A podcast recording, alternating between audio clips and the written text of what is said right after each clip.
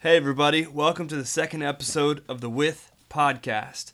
You know, as we're beginning this endeavor, I want to be very honest in its focus because there's so much going on around our circumstances, the coronavirus, uh, the confinement and quarantined reality that we find ourselves in. And we want to speak to those, uh, but to be perfectly honest, we don't want to be controlled by that as we continue to have conversations about who God is and who He's calling us to be, uh, we're confident that those things will be addressed as well, but we just don't want to give it an unhealthy focus. So we're continuing to drill down on our heart and hope for this with podcast. This is a place where we try to wrap our head, heart, and hands around doing this one singular aspect of being with in all its various forms how we are to be with God, how we are to be with others, and how we are to be with ourselves. Tuesdays are our Others Day, uh, which we uh, hopefully you enjoyed episode one. Uh, and today, uh, Thursdays, are going to be our Ourselves Day. Um, so we're going to be speaking to that aspect of us. You know, when I started working more for a church, I began as a volunteer and, and then on staff. I began developing relationships around serving, being for others, doing for at lots of different levels. Uh, my father in law, who is the founding pastor, is the founding pastor, and my boss often would say to me and reminded me, hey, remember, your first ministry is always to the Lord. Your first ministry is always to the Lord. Now, you, you got to understand, my father in law casually speaks in the King James Version, uh, and he will slip in a thee or thou just for good measure. So his vernacular to me has always been a bit of a difficult reality uh, to really digest. That phrase, hey, Christoph, remember, your first ministry is always to the Lord, used to continuously sink into me, really meant, hey, don't forget in taking care of others and talking about God being for others and doing stuff for others, that Jesus is first and foremost for you. And of course, in that aspect, me. He's for me. You know, I don't much care for traveling. I like getting to other places. I just don't like going to other places. Do I have anybody who would agree with me? The accoutrement of traveling is a bit much for me, emotionally more than anything else. All of the hoops you got to jump through. I don't know about you, but I personally don't enjoy disrobing publicly. That's the kind of thing I'd rather do in my closet or in my home with a closed door. I'm not a fan of full body frisking. Maybe I'm different and the ratio on a plane of people to restrooms just doesn't tilt in my favor. One thing I do enjoy, however, is the flight attendant's presentation. They're the best. I often look forward to those moments. Now, you have to understand, one of the most seen pieces of my current job is public speaking. So, whenever someone speaks publicly, I'm taking notes. I love listening to preachers, communicators, teachers for content, TED Talks, anything I get my hands on but I'm also feverishly paying attention to how they're speaking, not just what they're saying. No matter the airline, all flight attendants are covering the same material. They do it in different ways, some are funnier than others. And in very much the same way, though, for me, this is a perfect scenario of dissecting somebody's communication style, their how. And and and the best part is they aren't really doing it for the audience. Nobody cares. The audience is all airpotted up, usually a drink deep and a few snores in, to passing the time allotted for the flight. I marvel at the abject ignoring that is allowed. I mean, that type of ignoring doesn't go anywhere else in a classroom, in a seminar, in a college course, whatever. And there, there the flight attendant stands, diligently communicating life saving procedures to nobody. I mean, it is magnificent. Now, back to my point. At one juncture of this lesson on life saving, flight attendants always act out the oxygen mask deploying from the ceiling. They pull it down and will remark, hey, don't worry if the bag doesn't fill, oxygen will be passing through it.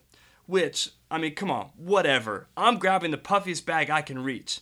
Anyway, uh, they always make that point put your mask on first before assisting anybody else. That seems a bit selfish, right? Am I the only one? Except that I find Jesus agrees with the flight attendant. We need to care for ourselves.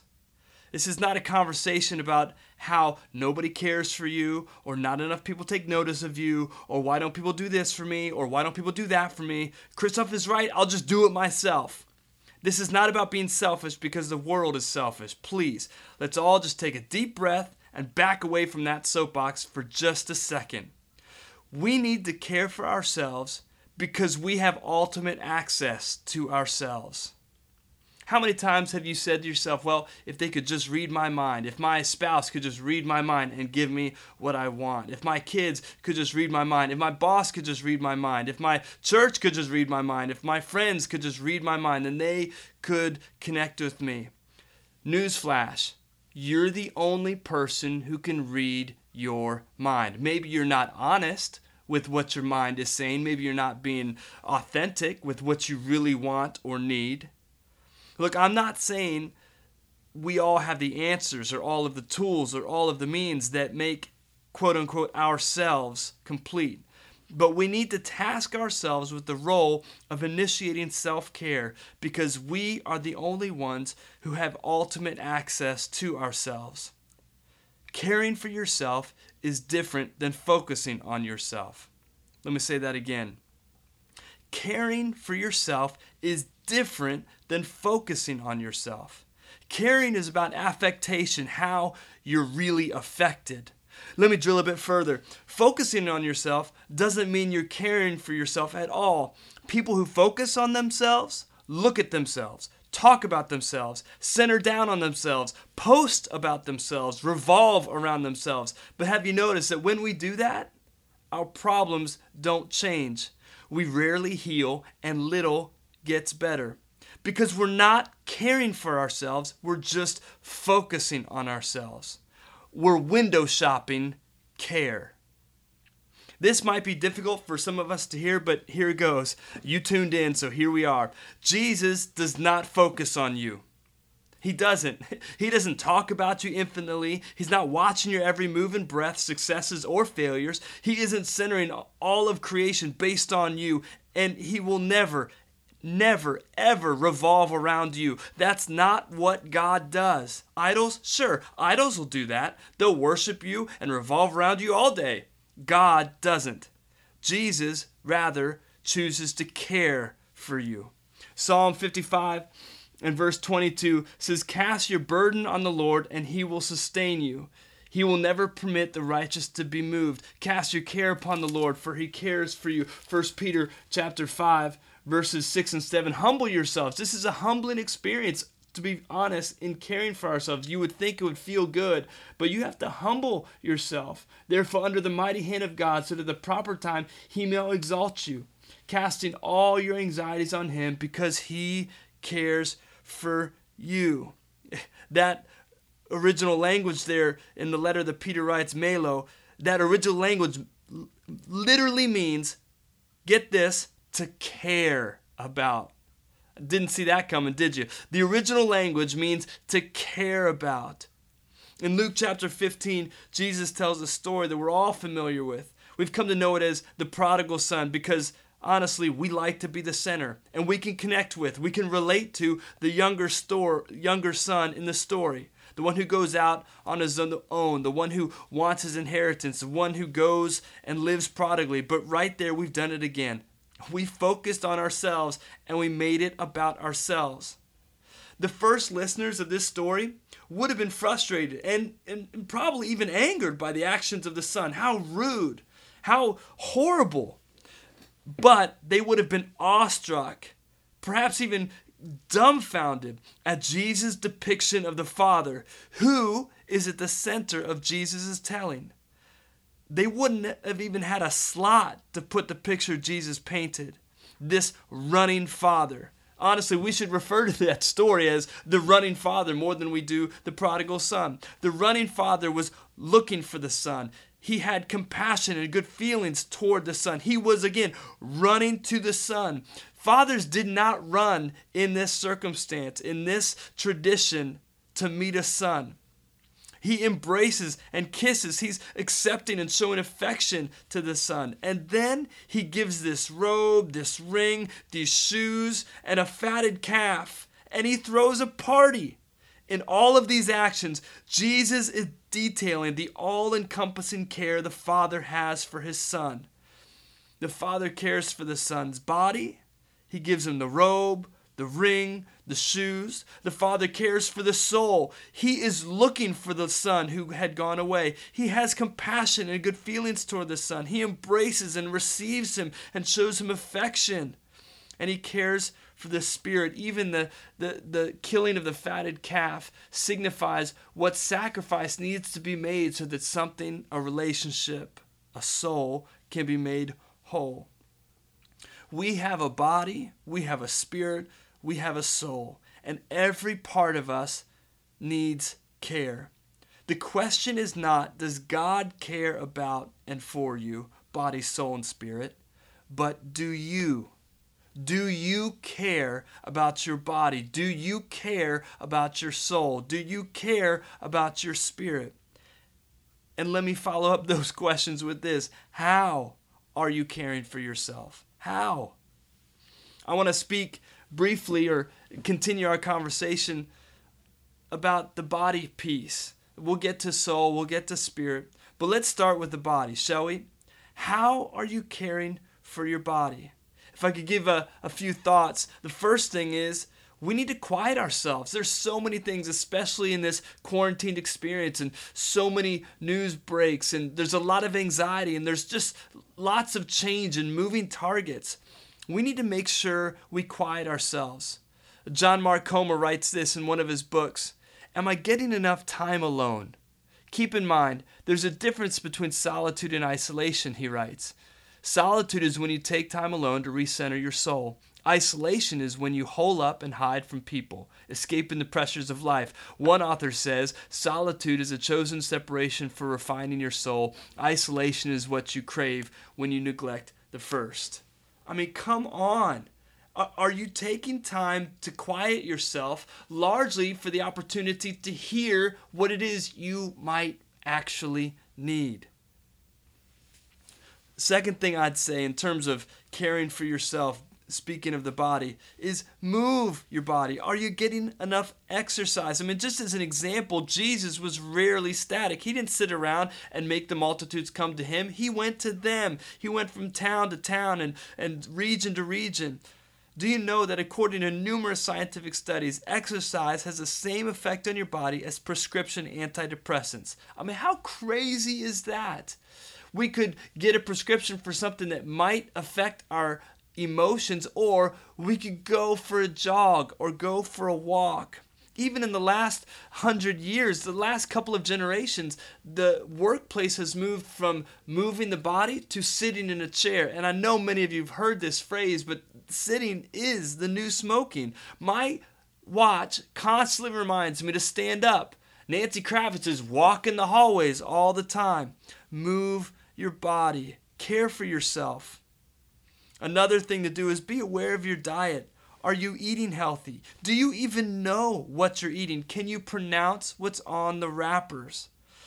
And here's the thing here's the honest truth food is not just comfort, reward, motivation, or something you consume to not die. It's fuel. What we take in our mouth and chew up and digest becomes our source of energy. Just in the same way, you would never put anything other than gas in your car because you know gas is what makes it run. We have to be thoughtful about what we are putting into our bodies to make energy.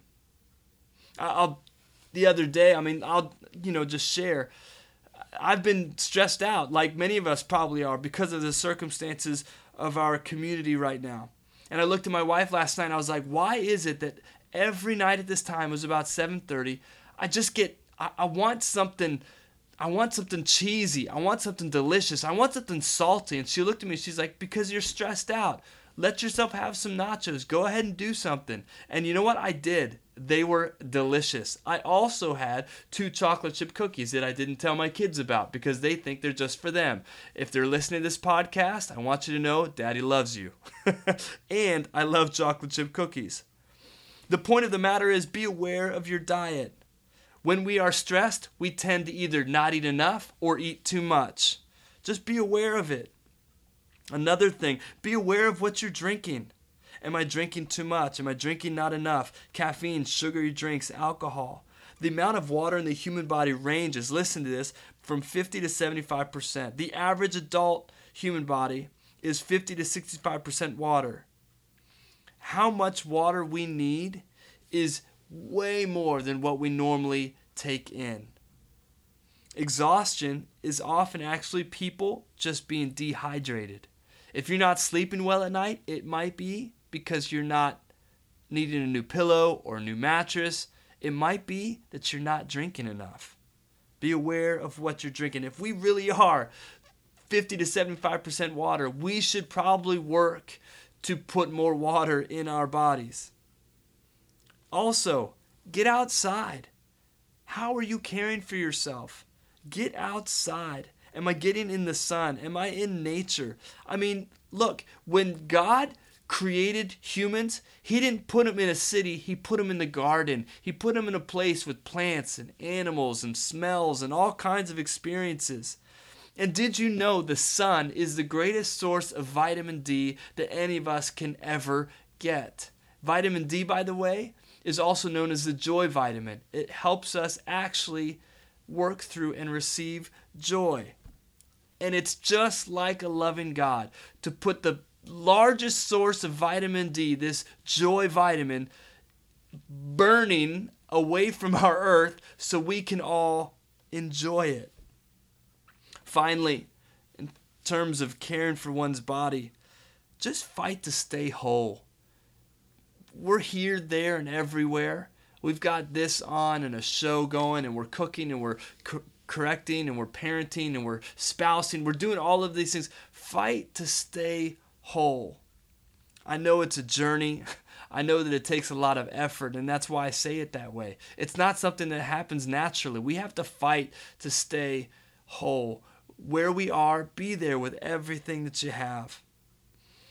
Hey, we love you so much. We're, we're grateful that you're tuning in to this podcast. We hope that you're being benefited by it.